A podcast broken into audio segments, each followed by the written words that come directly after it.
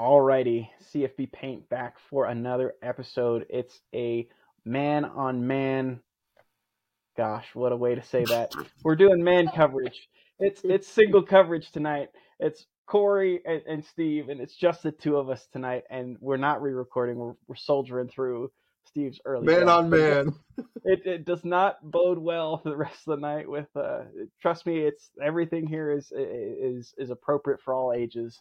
Um, well, let's jump into it. We had a couple of topics uh, that we wanted to cover tonight. I think why don't we talk first conference realignment slash the ACC turbulence? We got a question on our Instagram from one of our one of our followers and and uh, a friend of the show. So we'll talk about that first. Then we'll we'll talk through the spring portal uh, additions and and and maybe some some news around uh, transfer portal just just the the happenings of the transfer portal in this most recent window, and then finally we'll have a little bit of a discussion around what early uh, win win totals we've seen from sports books that maybe have surprised us, and I'll, I'll introduce that one a little bit later as we go through it. But yeah, uh, ACC conference. Uh, conference meetings took place this last couple of days. I think maybe they wrapped earlier today, actually. Today being the 17th of, of April or of May rather. Wow, time's moving quick. But the real the story is that there are a multitude of teams that are potentially exploring how ironclad the grant of rights agreement is within the ACC and potentially looking for a new home that might offer a more lucrative uh, broadcasting deal or, or, share of a broadcasting deal of a different conference. Uh, Corey, take me through your understanding of what's going on in the ACC. What do you expect to happen, and, and what's inappropriate?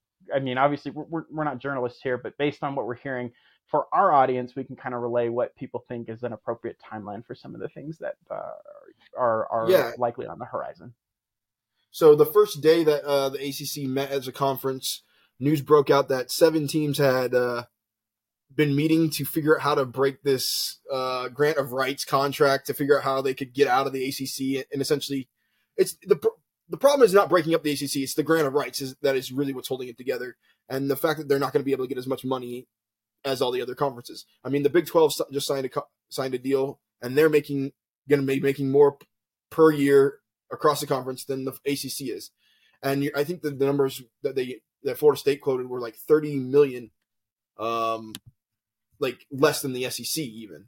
So and the Big 12. So like or Big 10, sorry. So there's a bunch of issues here in the fact that like the ACC is not going to be getting as much money. And I get that they want to break the grant of rights.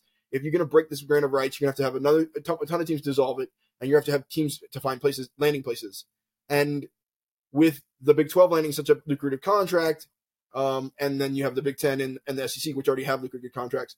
If you can find eight of those teams, nine of those teams that that can ha- move over into one of those places, they're going to be ending up getting more money than they would be in the ACC, and so the incentive is for a lot of people to get out there.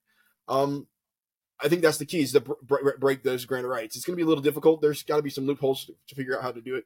Um, there has been talk. There was talk in, in, in the ACC meetings about splitting the revenues and letting teams that are like a little bit higher up or within the playoffs getting more percentage share, but that's still not going to make up the difference. And so they came out of the ACC meetings saying, we're combined, we're solid. Of course, you have to say that to the face of everybody. And we all know behind closed doors, they are all still looking for a way out. At least the good, the good teams are.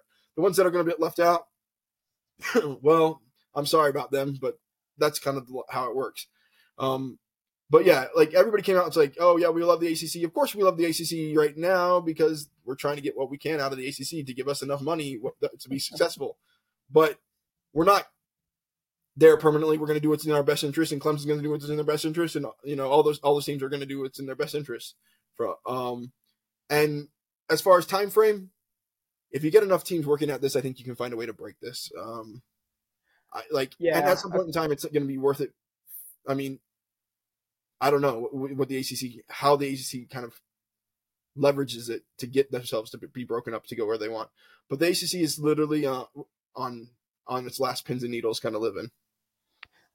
Yeah, and I think maybe it's helpful for our listeners if we kind of describe like what's at stake here, right?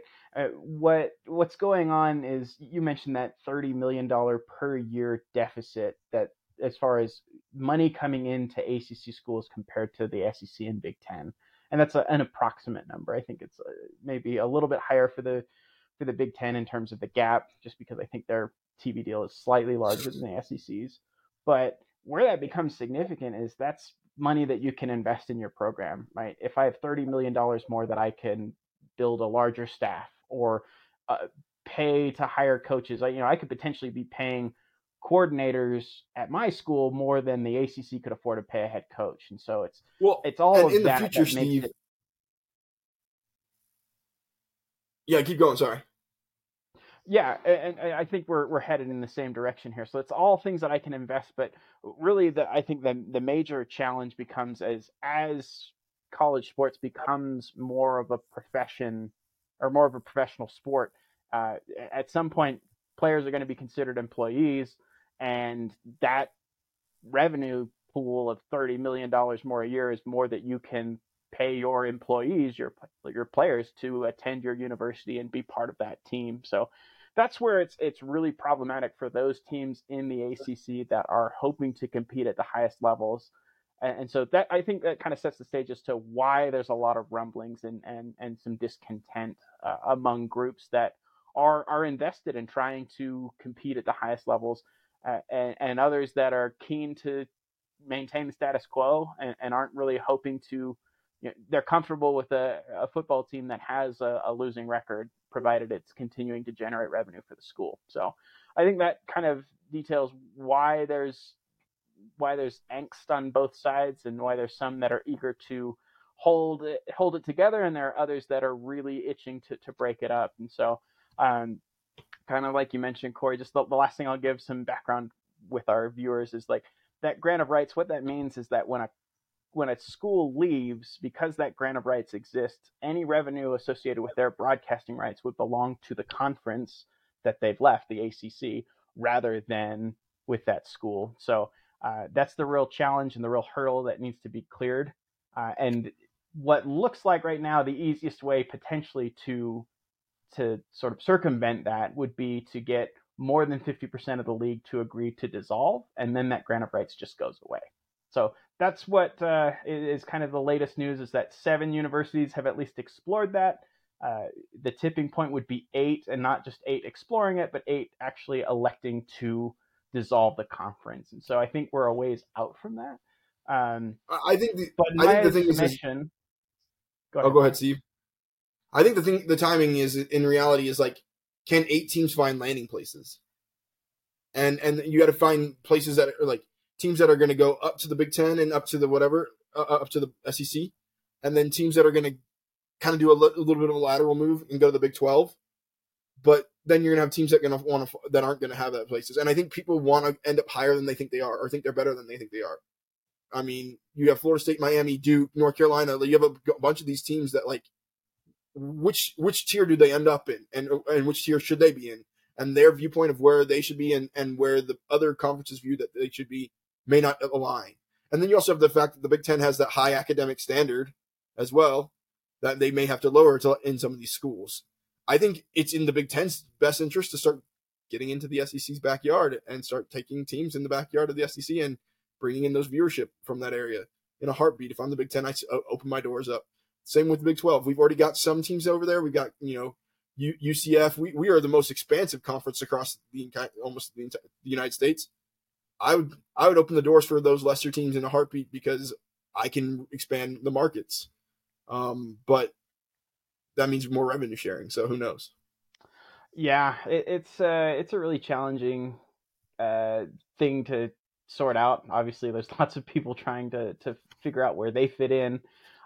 I think it's just it's one of those things that, in my estimation, the SEC or the SEC, excuse me, the ACC is dead. Let's let's call it what it is. It's dead. It's it's actually been dead for a while. The, this agreement that they have currently with their own broadcasting deal, I think that was signed in 2008, uh, and it went to 2036 with no option to renegotiate. And so that's really the at the core of this is that they've got a, a, deal with ESPN that heavily favors ESPN. Uh, they they aren't able to renegotiate and move that number up, and, for those that are happy with that amount of money and, aren't comparing it to conference to other conferences and, and their peers in other conferences, that maybe that's fine. Um, but for those, again, uh, Michael Alford, the athletic director at Florida State, has been one that's been constantly beating the drum of we can't compete against, you know, the University of Florida, and and heck, in a few years, the University of Central Florida, which just joined the Big 12, will be out earning Florida State, uh, a more traditional power in in, in football. So. Uh, that that's really where I think this is headed. Is this thing is going to dissolve at some point? The question is when. Uh, I, I don't think anything's imminent. I think some of the the news that came out in the last 48 hours, a lot of people took that and ran with it. That kind of felt like it was going to dissolve uh, in, in, the immediate future. I, I, don't believe that's the case, but if you were to tell me that the ACC, it, as it's currently constituted, exists in 2028, I, I, I don't believe that. So I think that things are happening behind the scenes that uh, I don't know if it'll move quite as fast as the Oklahoma to the SEC, Oklahoma and Texas to the SEC, and UCLA and USC to the Big Ten. But I think there's there's this last domino to fall. Once the ACC dissolves, or or a couple of uh, a couple of the major players are somehow able to separate themselves from the conference, I think we'll start to find a more stable environment, at least for for a bit. Um, I mean, I guess there's also some, something, some chatter around what's going on with the Pac-12's media deal. But uh, all that to say, I think the ACC does not have, it doesn't have really long-term viability, and I don't expect anything immediate to happen. But if you were to ask me, I would imagine that a significant portion of those teams, particularly those that are either traditional football powers or happen to have very large fan bases. So a, couple of North Carolina, for example, I, I don't anticipate them being in the ACC in the long term moving forward. So, so over under three years before the ACC disbands. I think it'll be announced in three years. I don't think it will maybe have taken place.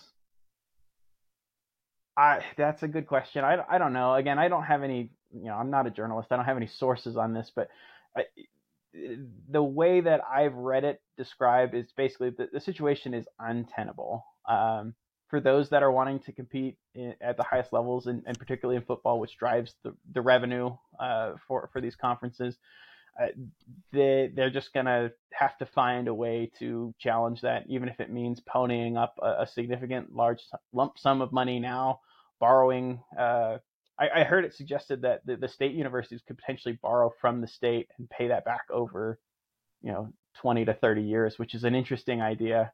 Um, and, and probably would make sense. I think that that would probably be something that they could probably make happen.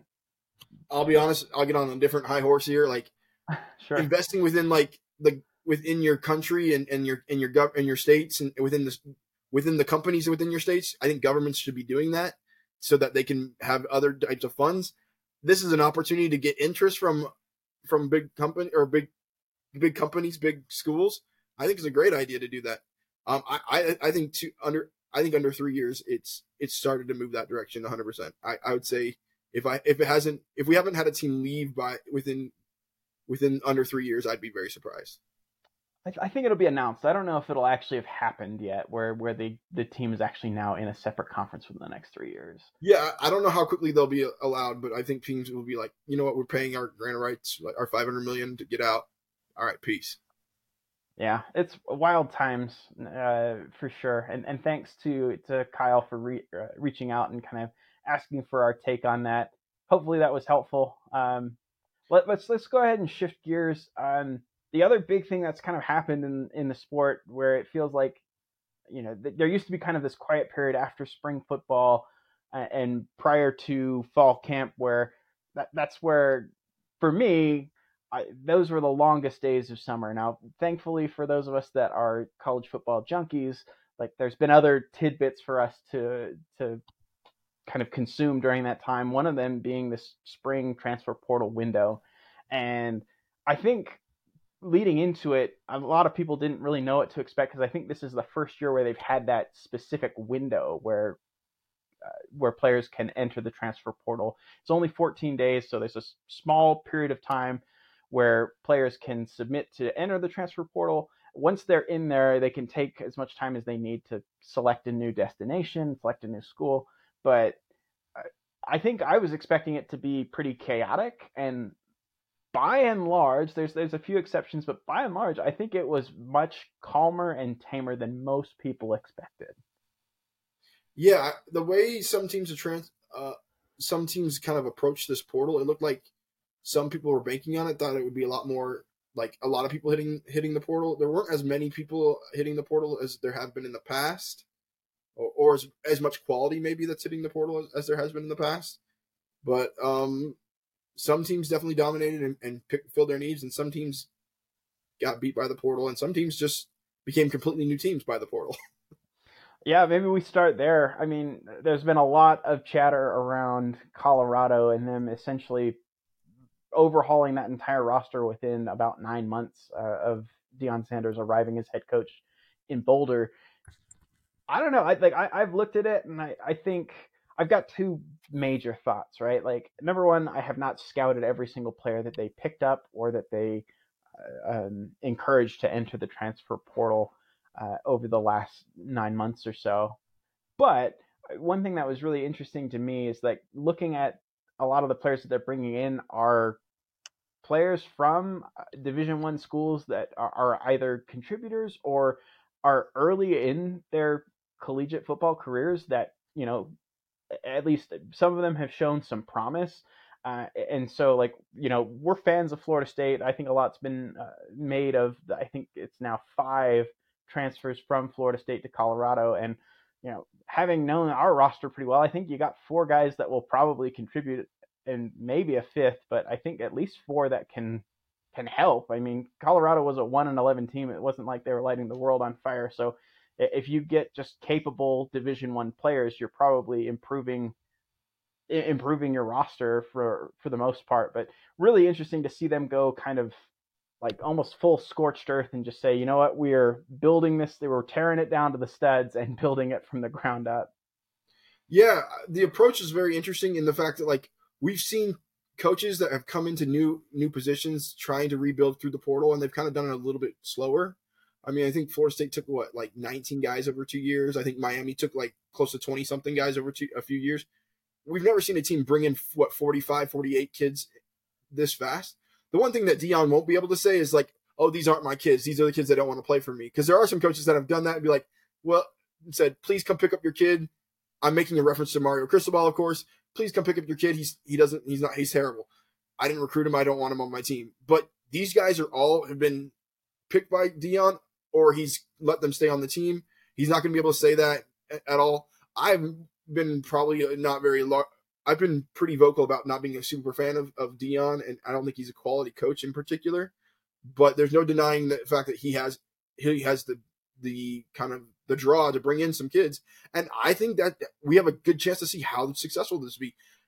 If anything, he is paving a new path for potentially rebuilding a team and potentially going from nothing to at least something and and being having an opportunity to build on that. Like it's kind of a cool opportunity to see this. And I agree, like this is not the bottom of a Pac-12 team. It's probably a middling Pac-12 team now, which would be significantly uh, significantly better. Now, to kind of get off our path a little bit, I mean their projected win total is three for next year. I think they'd win more than three games, but that's just me. Um, and that's something we're going to talk about. Like because I agree, you're bringing in contributors. You're not bringing maybe the top talent of everywhere. I mean, you brought in your your previous talent for Jackson State, but you're bringing in good guys, like guys that were in their early years or they were contributors to their team. Um, so yeah, I think he's going to be at least a much better team than he was, and at least you have players that want to play. Yeah, uh, the the thing that I think surprises me is just the number of departures that took place after spring football uh, one of the things that we've seen a lot of coaches prioritize is taking in transfers that could then spend spring football with their program and kind of have basically a full six seven months uh, at at their new location heading into a, a new season. So uh, it was interesting to like spring football, and then uh, they had this mass exodus of players, and so I, I, I don't know how useful spring football was to, to the University of Colorado, uh, Colorado Buffaloes, but uh, again, I think they've got some quality players. They they they it's going to be interesting. I am I'm excited to see what Colorado football can do with with that. Um, so one one might consider them a winner in that they've been able to overhaul their roster. Again, we can look at some of the quality, and there, there's there's some players that have some significant production, um, but there, there's others that maybe are, are kind of newer to college football that, uh, for whatever reason, didn't work out at their first stop uh, a year or two in. But I wanted to just highlight just uh, there really wasn't, in my opinion, a, a bigger loser in the spring transfer portal than Michigan State, which already was coming off of a season where they lost, uh, uh where they didn't make a bowl game, and then they lost their starting quarterback. Now uh, it sounds like, based on what I've read from from uh, other journalists and publications, that he was probably in a, a, pretty tight battle for that starting quarterback job once again. So I, I, don't know if it's a slam dunk that he would have been the starter, but nonetheless, he was a two-year starter at Michigan State, had a lot of experience and some production. I won't I won't claim he's a, a superstar by any stretch, but uh, Payton or yeah, Payton Thorne goes to Auburn, and then their leading receiver from last year, Keon Coleman, entered the transfer portal. Both of them entered, by the way, on the last day of the portal. Uh, so I, I, would imagine if I was a head coach or uh, on the staff of any university, you're probably just sweating it out for these 14 days to see like, am I going to be able to keep my players? And and they were so close to the to the finish line and end up losing their starting quarterback and their leading wide receiver, who just today, again, we're, we're recording this on April 17th, announced that he's going to Florida State. Um, and I don't know. I can't think of a, a, worse situation than to realize that the very last day that the portal window is open, I'm losing two of my more experienced players on a team that still uh, was below 500. Mel Tucker, how, how does he how does he circle the wagons, Corey? He doesn't. He he packs it in and gets. he he enjoys the lucrative contract he has and he just rides off into the sunset. I, have told you, I've told you my dream job, like obviously doing this full time would be a great, would be a dream job for me. But my second dream job, and actually my, probably my more dream job would be to be a head coach in college football anytime after about 2017 and get fired. Uh, yeah. that is the, that is the life uh, and, and, Michigan State, for those like the reason I joke about this with with uh, with Mel Tucker specifically, I think his contract is ninety million in nine years or something like that. It, it's, it's a lot. I don't know exactly what it is, but that buyout would be a ton. I don't I don't think he's getting fired this year. Let me make that clear. But uh, he's definitely facing an uphill climb right now yeah. after having a, a, a, poor sophomore effort there, a great first season, but a poor sophomore effort, and now losing some of his team leaders right at the 11th hour of this uh, spring portal window. It feels almost as if those players kind of snuck out and didn't really want the coaches staff to really know that they were leaving, like a little bit. That's kind of how it feels a little bit. That's exactly how I felt about it. It's like, yeah, they kind of just snuck out in the dead of night. uh, I don't know if there were conversations that happened before that. Maybe there were, but I, I got the sense that it was kind of this this exodus. Uh, and I say exodus. It was really two players. They did have a, a starting corner also enter the portal, but then withdrew and and, and opted to stay at Michigan State. But uh, that is a, yeah, a tough Brantley. hand to be dealt. Yeah, that's a tough hand to be dealt right at the, the end of that portal window because now you're stuck with whatever else is in the transfer portal to replace that production. Yeah, I think what you do have an opportunity though is you have a, an opportunity to kind of just start over a little bit. You have a, a, a new quarterback who w- was nipping at the heel, heels of, of Thorne um, and kind of like giving him a run for his money. Now there was there was a reason Keon Coleman moved away. He wanted a better quarterback, and so if Noah Kim's about equal, maybe that's the case. But there's so many times that people get the quarterback position and, and who to start wrong. Maybe this Noah Kim guy can spark can spark their team and, and move them in the, in the right direction.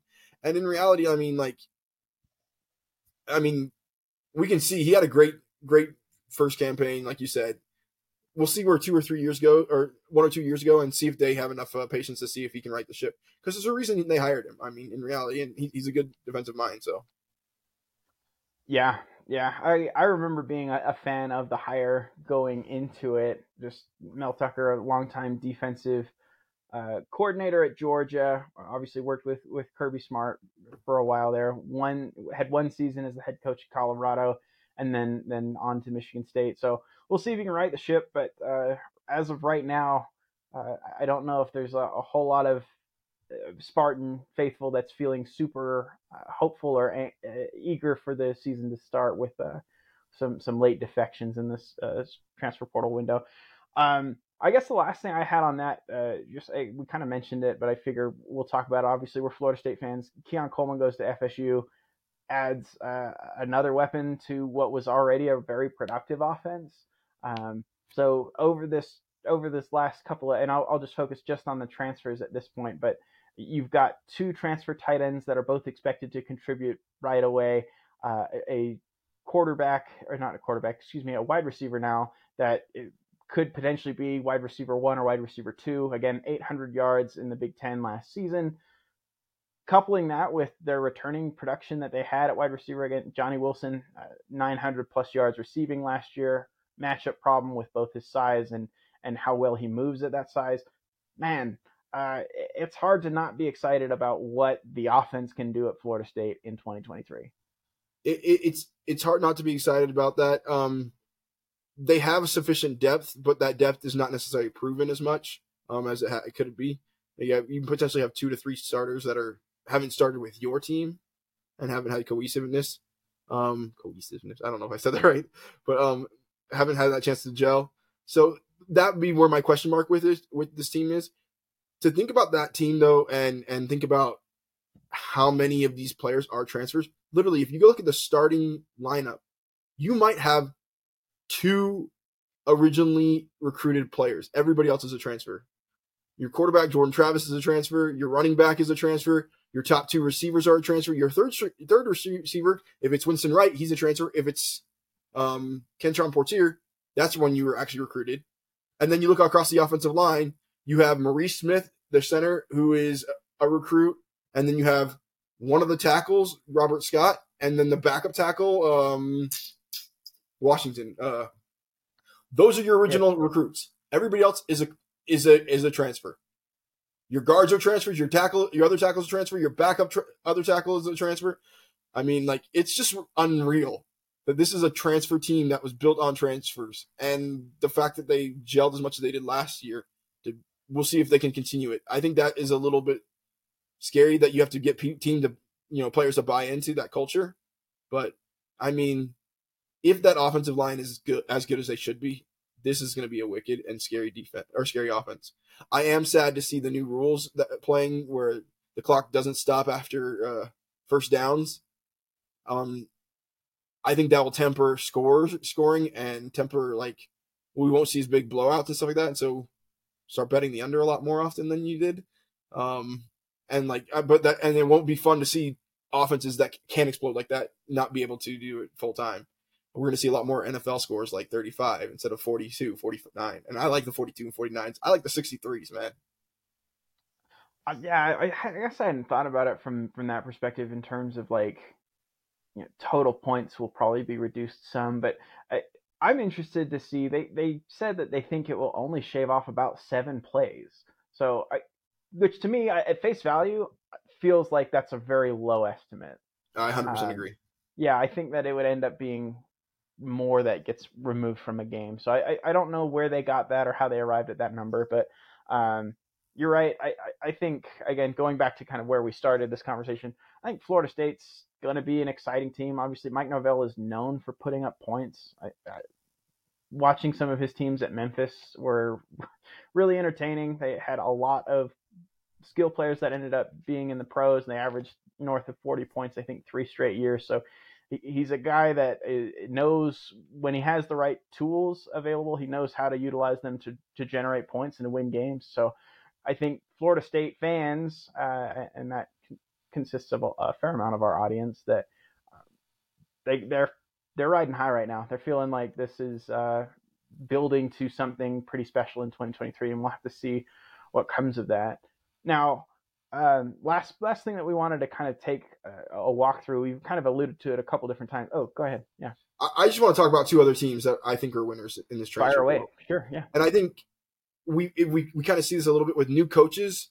They also become winners because they get the, they can attract the talent. They're shiny. It sometimes happens with the recruiting class, but like sometimes it takes a little bit longer to get that recruiting class to like tweak out and and they or to fully flesh itself out because they come in at they're hired in December and then all of a sudden like the class is supposed to be or over in like a week or two after they're hired. You know, uh, you have the early signing period, and what we're seeing from the these coaches is they are really shiny in the spring portal and and and and, and right after uh, right after the, the season ends.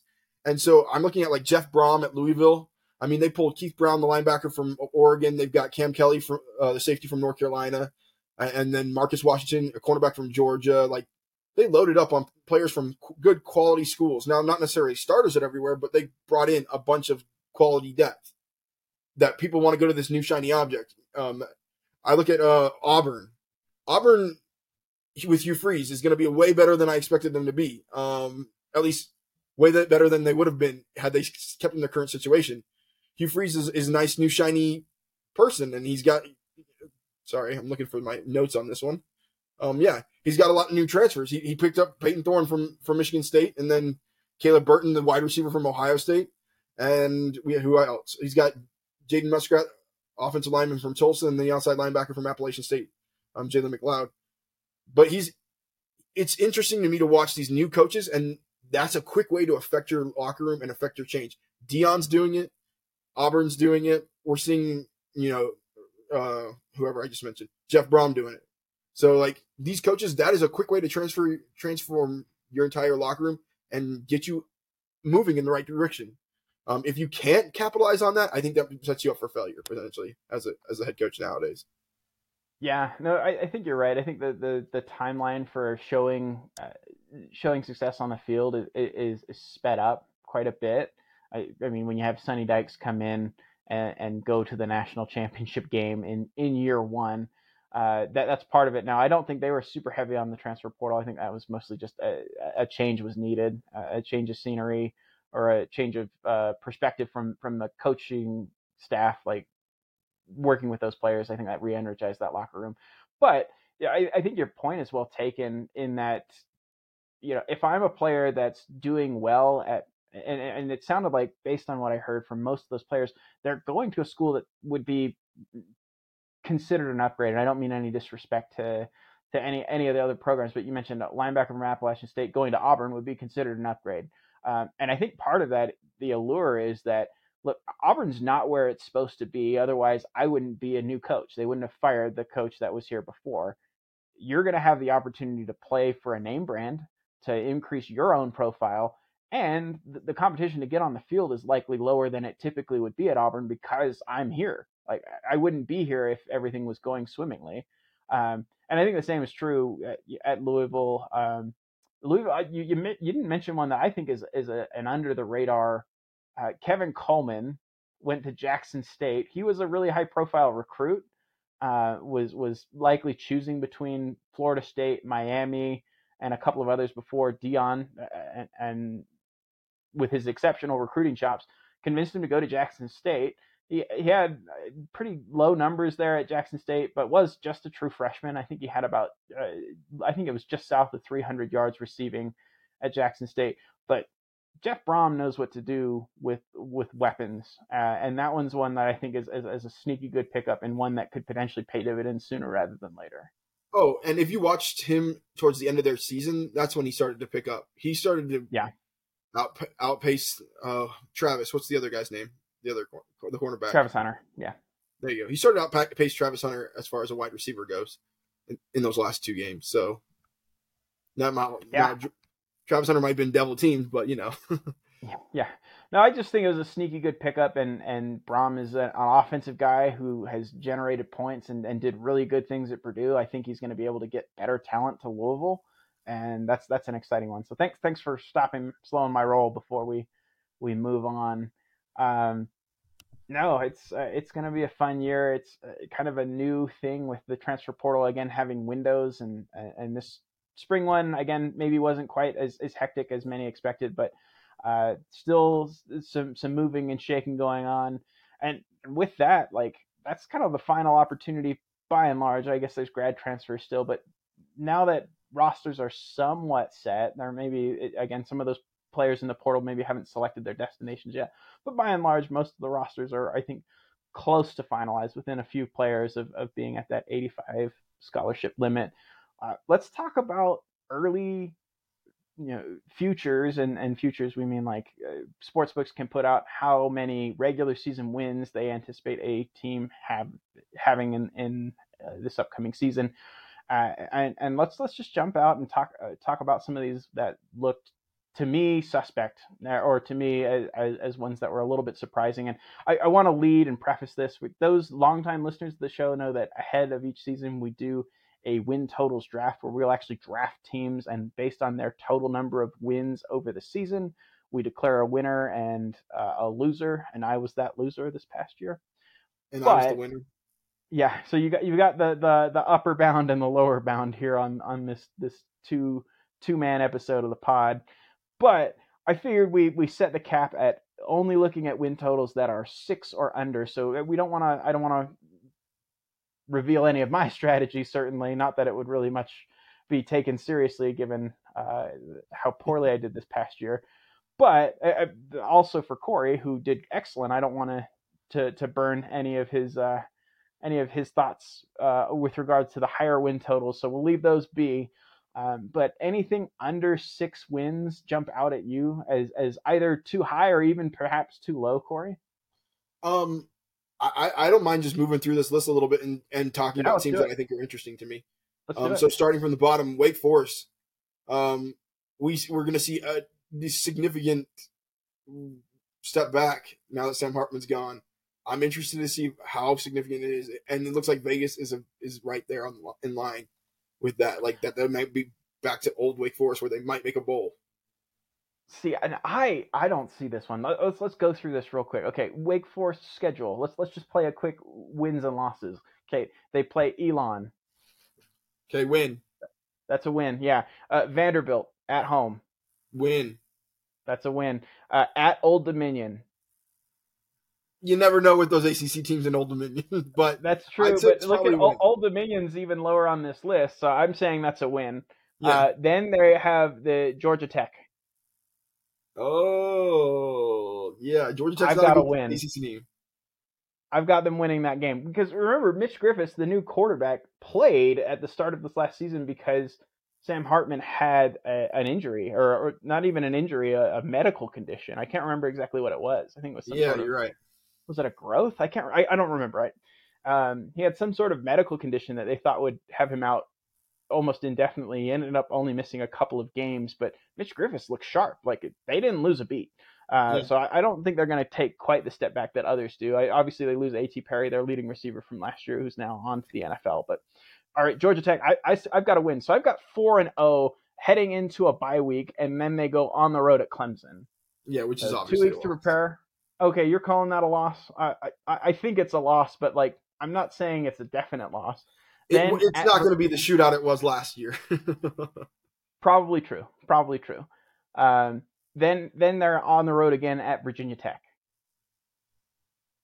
which I think is a possibility. I think I, I think I'm at three and a half wins. I'll put them at four on that one. Okay, I, I've got I've got them winning that game too. I don't think Virginia Tech's going to be any good. Home against Pitt, that'll be a dogfight. Yeah, I'm going to call it an L. I think. Okay, home against Florida State. Yeah, Mel. I, I, I, that one to me, I like. I got to see it from Florida State before I'm willing to completely concede that. But like, I, I think that's a win-able game. I, I, I don't think I expect them to do it, but that one's not a, a, a slam dunk for Florida State either. The next week they're at Duke. Yeah, and Mike Elko's teams lately have been okay and, and interesting, and, and, and, they've got He's a good they have one of the best returning quarterbacks one, that's unheralded in ACC, in my opinion. So I agree. I love Riley Leonard, mm, I, but winnable, yeah, right? Give, like I'll give it a half there. So I'm at okay. What is my, am I at four and a half? Four and a half. Yeah, I think I'm. I think I'm already at five and a half. Yeah, I think um, you are. Um, NC State at home. Yeah, I don't think they beat NC State. I think NC State takes a step back, but I don't think they're worse than Wake Forest. Okay, at Notre Dame. Yeah, another loss. Okay, and then at Syracuse. Man, I think that ends up being a probably win based off series. So I, I think I've got him over. You're six and a Um, half, and I'm at five and a half. I'm Is that six right? and a half, and, and and even then, like I'm, I that was me not saying like I'm not conceding necessarily the Pitt game uh, and the NC State game at home. I think that they have a chance, a puncher's chance in those games, but I think they're pretty comfortably at six and a half, maybe seven. So, yeah, I, so I think low. that line's about right now. Looking at it, I'm like, okay, that line seems okay. I think it's low. Uh, this is not gambling advice. I'm going to just uh, co- cover us because Yeah, exactly. if you know, if you listen to me, uh, and, and you did like the George Costanza do the opposite, you'd come out with fistfuls of cash. That's but- true. In, in my estimation, that one seems low. Sorry, let's let's keep going. Yeah, um, I'm looking through this. team. Stop me if there's a team that you think that we should talk about. I'll, maybe Florida's my Uh, next one I want to talk about. yeah, let's talk about Florida. Um, I think five and a half is a is a realistic line. I wonder if they do if they don't hit the six, how long Bill, Billy Napier stays. I don't think Billy Napier is a bad coach. I don't think. I, I I just but I think that fan base is a little over exuberant, um, and and may set them up to for failure. The one thing that they may have going for them, and it's interesting to see this. I think Miami and Florida may have going for this is that we just watched Florida State suck for three, two years, three years, and then all of a sudden they are everybody th- expects them to compete for an ACC title, potentially go to the playoffs. Like, why can't we do the same? And so I think Norvell in a way has bought time for Mario Cristobal and Billy Napier, and so I think it'll be interesting to see where they end up. I think the contracts also bought them time first, but but for sure they have the blueprint of like don't don't abandon ship too quickly, otherwise you might lose out on a good thing. Yeah. Um, I, I'm right there with you. That five and a half seems about right.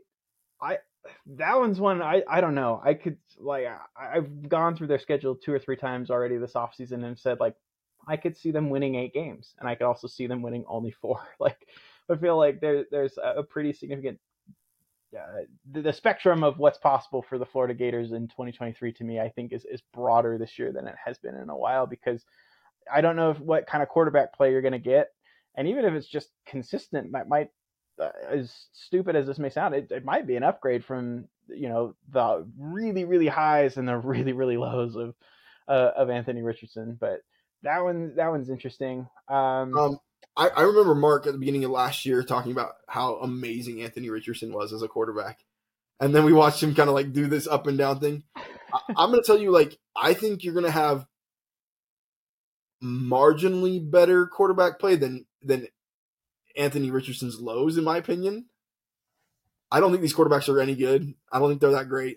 Billy Napier says they evaluated all the quarterbacks and they took the one they wanted. I don't think that's true. Um, and watching that spring game, I'm I'm not and the fact that they haven't picked up another quarterback, I am not convinced that this team can win if their quarterback if they have to rely on a quarterback. Now, if they can sit there and just run the damn ball, and the quarter coach has the patience to just play to call plays like that, if Billy Napier calls the plays right, they got a chance because that running team, that that offensive line and those running backs are going are legit, and really they, those team, Those those play- those seven players can keep them in a game, in reality, and it's just a matter of if your coach doesn't blow it. Like I feel like um, I, I believe Sarkisian's kind of like that. Sarkeesian will occasionally lose you a game due to his coaching. Mario Cristobal will occasionally lose you a game due to his coaching, just because of his strategy. I don't really know Billy Napier. I haven't looked at him extensively, so I don't know if he's lost a game due to his coaching. Um, lost. I think he's a very good in-game tactician. and So if that's the case, then I think you. Ha- I think they beat that five and a half, and they you run the damn ball the whole damn time. Yeah, they. I, they- I, I, I do. I, I'm maybe not as uh, bullish on their offensive line as you might be, but like their running back tandem is. I, I mean, there's a few others in the country. Like Michigan jumps out at me as one that immediately would have something to say about it, but right. there's not that many uh, running back tandems that are quite what the what the Florida Gators have. So um, Yeah. They, they didn't could get- significantly decrease their offensive line from last year, did they? Uh, they have two guys transfer to Southern Cal. One's in the NFL. I think they return So the answer is yes, they did. only one or two starters. So My- I that's believe the part where it's, it's an that. unknown. It's an unknown. It's not, you know, it's it's not necessarily that it is worse, but I, I, I'd have a hard time imagining it. It's better right from the word go. I Uh, Also, yeah. just a, a bear of a schedule where they've got yeah opening on the road in Salt Lake. Are we I going to that game? to look at what. T- yeah, I was gonna, I was just saying, like, I'm tempted to look at what tickets are there. I- I the looked. Most fun. I'll, most fun I'll have around a bunch of Utah fans. Uh, Go root for Micah Pittman for once last time. that's there you go. Yeah, uh, I remember my wife. Uh, again, my, we're both BYU alum for for listeners, but like last year when they played Florida, I obviously was uh, rooting for Utah because I'm a uh, Florida State fan.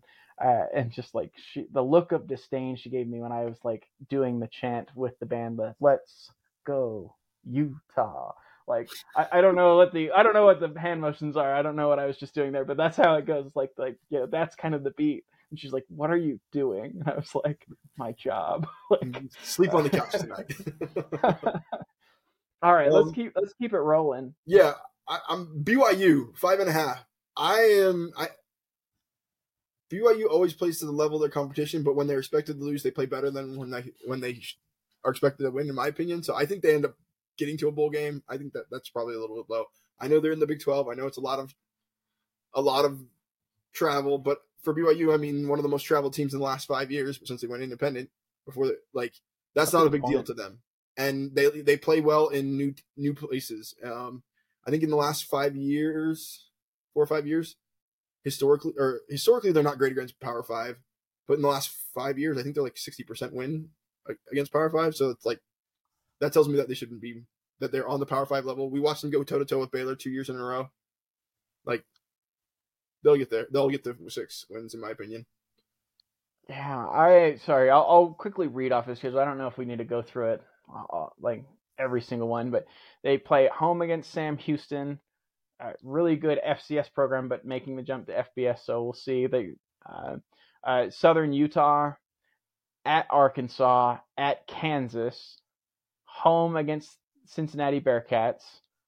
Then a bye week. Yeah, that one's that one's kind of a I think a toss up. A I, bye I think it'd be interesting to see Cincinnati travel west. That'll be the one thing. It's like teams that go west struggle sometimes. Yeah.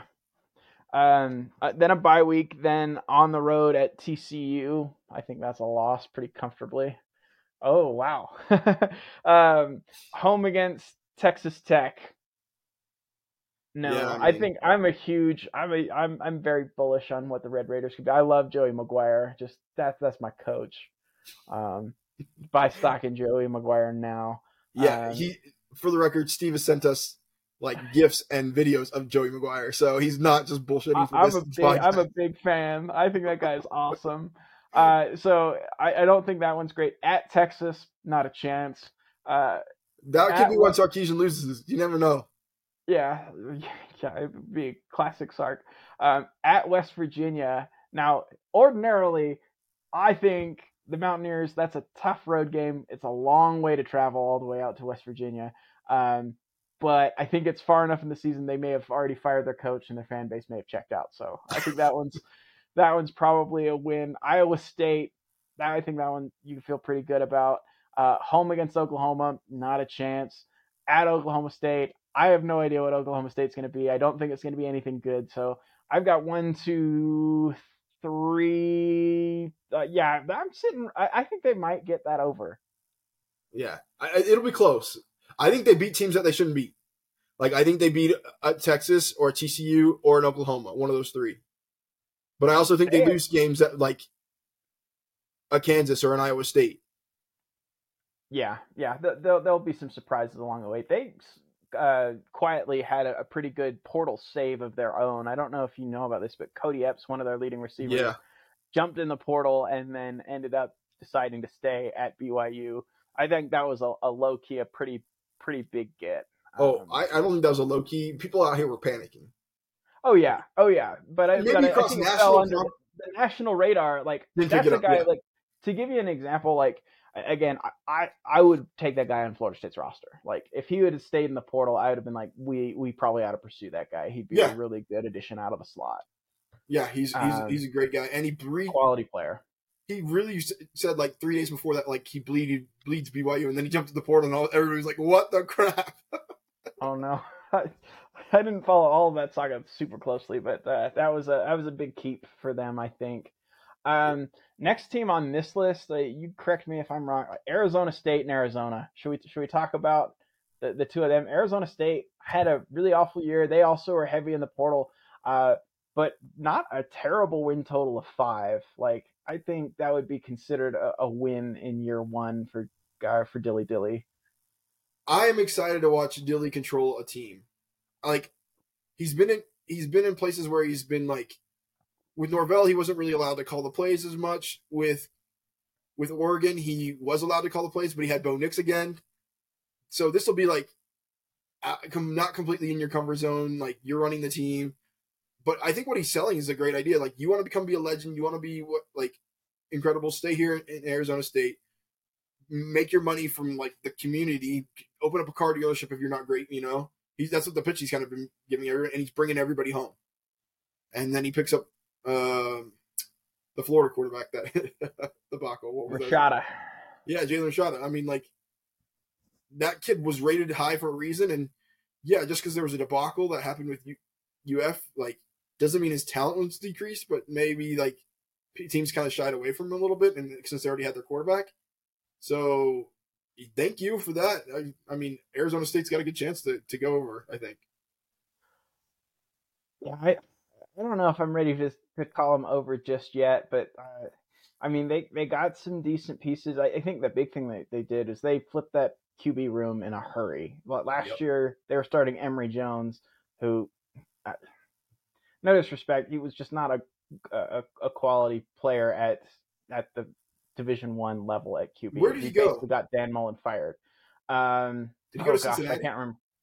I think that's right. Yeah, I think Cincinnati. And, and he's at Cincinnati, and, and that fits with with Scott Satterfield's system there. So that that might be something where they can make something happen. Um, but yeah, just wasn't. I, I don't know. Like Emory Jones wasn't anything special. They brought in a few different players to to to compete for that job. I really don't know who's going to start. I think there's some smoke that Rashada could potentially be the starter as a true freshman. But you also have Drew Pyne, a serviceable player from Notre Dame. Again, I I, I don't think he's uh, a world beater, but they also brought in Jacob Conover from BYU, right? who was, uh, yeah, who was a really solid player. I happened to be behind a, you know, an NFL draft pick in Jaren Hall. Like uh, that, that BYU QB room for the last little bit has been really, really stacked. So the fact that you haven't made the field at, at BYU is nothing that, that's not a, a, a black mark on your resume necessarily. Like so. Yeah, if he hadn't left, I don't think they would have brought in Ken Slovis though either. I, I, think you're right. I think I think he would have just been your starter. So. Yeah. Um, we'll see who ends up starting there, but I think there's there's some opportunity for them. Arizona sitting at five to me feels that that feels like easy money. I think that's an over. Okay. Um, and, and I'll I'll tell you what. Yeah, give me a reasoning. Uh, number one, they just they're I mean they they are they're a decent team, right? They have Jayden de Laura, the previous uh, quarterback at Washington State. They obviously lost one of their wide receivers to USC and Dorian Singer, uh, but they have I hope I'm saying this name right, Tetairoa McMillan.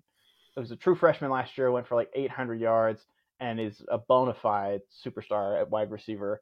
Jedd Fisch, I love him as an offensive play caller and they've got a fairly navigable schedule. Now, a, a road game against Mississippi State, that's not ideal. But you're also getting Mississippi State that's changing out of an air raid team and going to a, a more pro style offense. How's that going to work? How's uh, goodness, I'm blanking their quarterback's name. Rogers, Eli Rogers.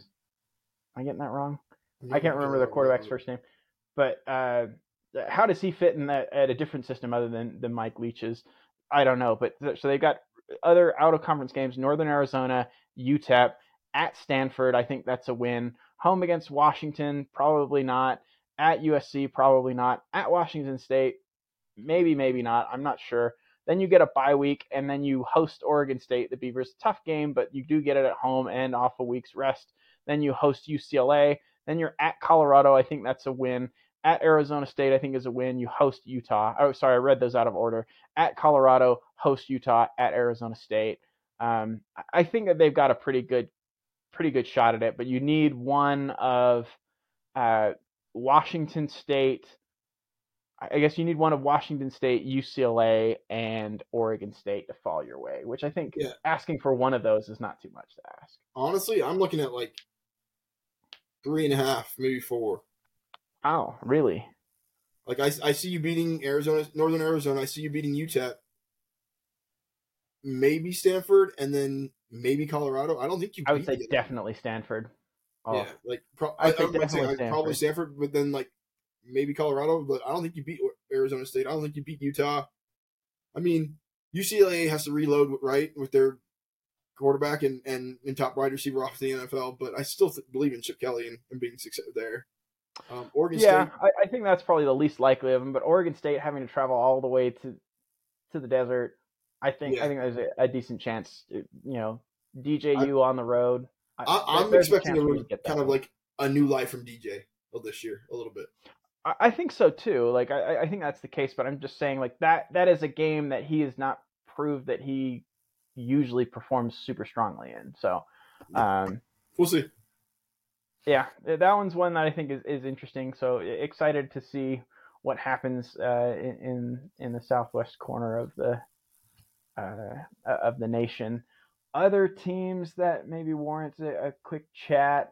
Let's see here. Anyone else jump out to you? Um, I, I was going to talk about Colorado, and that's probably it. Yeah, let me just give you two more that I, I like. These are not like slam dunks, but like uh, real quick. West Virginia, that's a really interesting one. I just, I, I don't know. They, they, I feel like they've been gutted by the transfer portal the last two years, so that I, I might lean under there.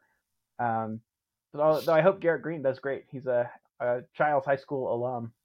So their their quarterback went Yeah. to our same high school, so pulling for him. But that one seems like an under. Georgia Tech, I, I think this is low. I think this is low for Georgia Tech. Um, You think Georgia Tech's going to be better than they are, huh? I think Georgia Tech's going to be better than that. Sorry, I'll run through their schedule real fast. Um, Well, they lost their quarterback, second. right?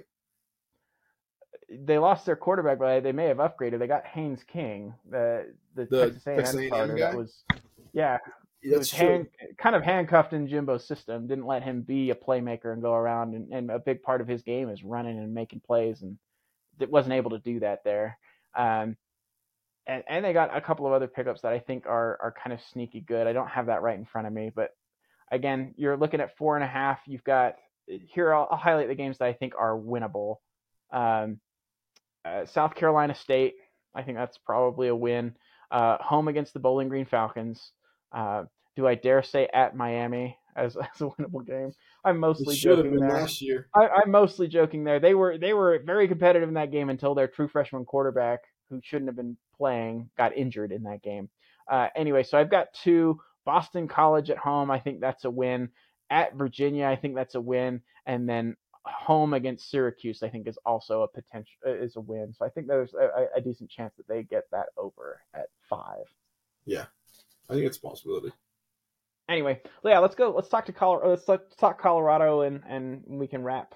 Okay, so Colorado has a hard schedule in my opinion, but I just I feel like you don't know what this team is and you don't know what Deion's going to do. It's a little bit like a I mean, can you go back and watch his his his JSU and say like this is going to be the same team? Like I don't think you can. I don't even think so because it's a different coordinator. Yeah, they're a, they're a total mystery. and that's what I think that they have going for them. Like I think I I I don't think it will happen, but I wouldn't be surprised if they surprise TCU like game one and just show up and like everybody's like, holy crap, and now Colorado's the talk. Um, I think they could beat Nebraska. Um, I I cannot wait for that game because Matt Rhule hates Deion and, and it's just kind of like Storylines in that one. That one that one's juicy for that reason for sure. Yeah. But then like you play Colorado State, that's winnable. Um, but then you play like Oregon, USC, Arizona State. Probably not going to be Arizona State, but then you play Stanford. That's a win potentially. Um, you go UCLA, Oregon State, Arizona, and then Washington State and Utah State Utes. So it's a hard schedule, but I if I think you could find potentially more than three wins in that. Um, if you're to pick three, it's got to be like Nebraska, Stanford, or Stanford, and then Colorado State. Don't you think? Yeah, uh, Colorado State definitely. Um, Stanford definitely. It, it, is it three or three and a half? Um, there? I think it's sitting at three total. Sitting at three, so yeah, then you get the push protection. You don't even have to. You don't even have to get that fourth. Um, yeah, I think one of of the following three games is probably your best chance. Um, I would say, at, yeah, at TCU is probably not going to be an easy. That that place is going to be that's going to be a rabid environment. After the heck of a season they had this last year, going in there season opening, they've got everything in front of them. So that one to me, I don't think is is quite as winnable. Hosting Nebraska, I think is, is one that they got a shot at. Uh, the other mm-hmm. one I would say, and I know this is going to sound like I'm talking out of both sides of my mouth, but like if you're looking for ones that for Colorado, it, uh, hosting Arizona toward the end of the year, um, that might be a potential one. I don't know what the change in altitude is between uh, between yeah. Tucson and, and Boulder, but yeah, you know, people people say that that's, that that has an effect. So I, I don't know what the change in altitude would be there. Um, but maybe that's that, that's the only one. The back half I think is is really rough. At UCLA, yeah. home against Oregon State, home against Arizona again. I think is the most winnable. I don't think I wouldn't project them to win, but if if you're looking for one, at Washington State, maybe the step down in competition, but it's that's a along or it's you know it's on the road, and then at Utah, I that one I they're not winning. I don't think. Um, no, so so I, I, think that those are the ones that you'd have to look for if you're trying to find a, well, a and, and then by that point in time, teams will know who they are. You know, yeah.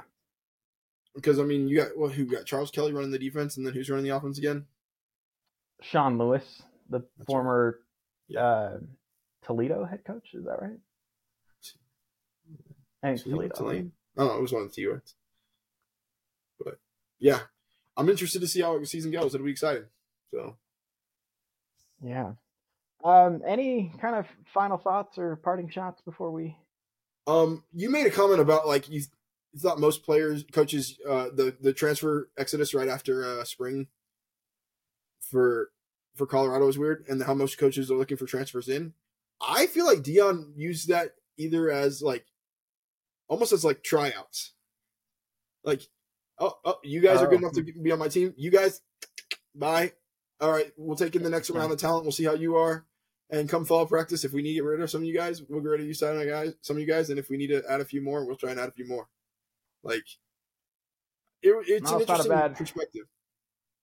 No, I think I think that's I, I think I mean that makes a lot more sense than kind of what I, I I kind of was again was confused by that. That to me makes a little bit more sense. I've got the opportunity to evaluate that person over spring practice and, and decide is that person able to contribute here uh, at the level that we need or, or no. Also, just a, a quick uh, kind of uh, follow up. Sean Lewis was the head coach at Kent State, not Toledo. Toledo's Jason Candle, um, who explored potentially doing the Miami job but opted to stay at gotcha. Toledo. So excuse me for that misspeak. Um, no, that's yeah, that, that's interesting. That that you know, that's the evaluation period basically, and and and if if you're up to snuff, perfect, and if you're not, uh, find you a different home so I can uh, have space on my roster to bring in someone who can contribute. Yeah. Um. Man, uh, I I don't have anything else. Did you have anything else? Otherwise, we'll wrap. Um, the only thing I'm interested in seeing is is come these summer months how recruiting shakes up because uh, you have a lot of recruiting visits in the middle of June, all throughout June, and then you have the dead period for a little bit. And a lot of people make those commitments, you know, end of June, early July, whatever else. And, and so I think that's when we're starting to see how the full picture will be. I think you have a lot of teams really on the edge of like, can they have a great recruiting class or are they going to have a terrible recruiting class? Like Miami. I mean, Miami could be great or they could be terrible. And it, will be interesting to see if they can sell people on, on what they are. Because a lot of times you use your, you use your your year to like try and get people to commit during the year and like, oh, we're playing great ball, commit. And this, you don't have that anymore. It's got to, most kids are committed before their senior year of football and they are going on. And so this next, this next year won't really affect the next player. So we're going to find out the tail of the tape a lot, I think, in this next four, three, four months. Yeah, that that is interesting. I think there's a couple things that to me are surprising as that recruiting calendar has changed. One of them being like you know, with with kind of the change in the early signing period, obviously players are making decisions quicker, opening up the the official visit windows so that they can take those official visits in the summer. I think is obviously facilitating this quite a bit. But to me, the other part that's really interesting now, and this is new as of this year, is that now you can have more than five official visits. So here, here's what I suspect ends up happening with with those types of teams, right? For the ones that have this, you know, a, a dream season or, or a season that they would consider to be on par with where they need to be to kind of show the right trajectory, like nothing's going to happen. But if there's one of those that's all the rage and, and has a lot of buzz in the summer and ends up getting a lot of commitments early on, and they've already they've already used that sort of uh, you know, use that arrow in their quiver of the official visit during the summer. If they struggle during the year, and I'm a program that's doing well and has you know, done my evaluations on some of those recruits, and maybe maybe we weren't in those that final five for that kid, but he ends up choosing a place that maybe has a down year, and now the coaches. Uh, you know, the coach's position or longevity is now in question at that school. I'm not suggesting specifically Miami, but like something like that where they, they have a lot of off-season buzz, generate a lot of commitments, and have a class that's really on paper is, is really strong, but maybe the season doesn't live up to expectations, and there's some of those seeds of doubt have been sown in players' minds. I might be able to circle back around and say, hey, you haven't used an official visit to us, let and we're having a great season. Come here. I bet you that's where things get really wild is in those last couple of weeks after the regular season has concluded where you're going to see a lot of kind of uh, well, I don't even know what the right word is for it, but just kind of like where programs will circle back to recruits that what poaching poach yeah sure that, that's a good word for it but just I'll, i would circle back if it's like hey you know what recruiting at this position hasn't gone quite the way we wanted it to. We had some good conversations with this kid earlier before he committed to a school that maybe is now feeling like their coaching staff is on shaky ground. Let's just see if he's got any doubts. And and and, and if he does, like come in, come take an official visit to us because you didn't take one in the summer. That's where you're seeing most recruits take all of their official visits in the summer, at least four or five of them. Uh, when I say all of them, like historically you only had five to do but many of them are taking that many in those. And once you visit a specific school, unless that school has a coaching change, you cannot revisit that one. So you can have as many official visits as you want, but they are to different schools unless there's a coaching change.